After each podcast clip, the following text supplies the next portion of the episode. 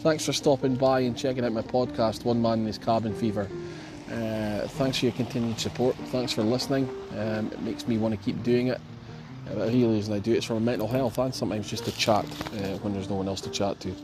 So if you are interested in my views or just want to sit down and chill out and listen to some Scottish guy uh, talk about uh, all manner of strange things that are happening in his life and the world, um, then the best place to stop and listen to that is here.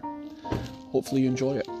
Um, and if not, well, you know, everyone's got an opinion.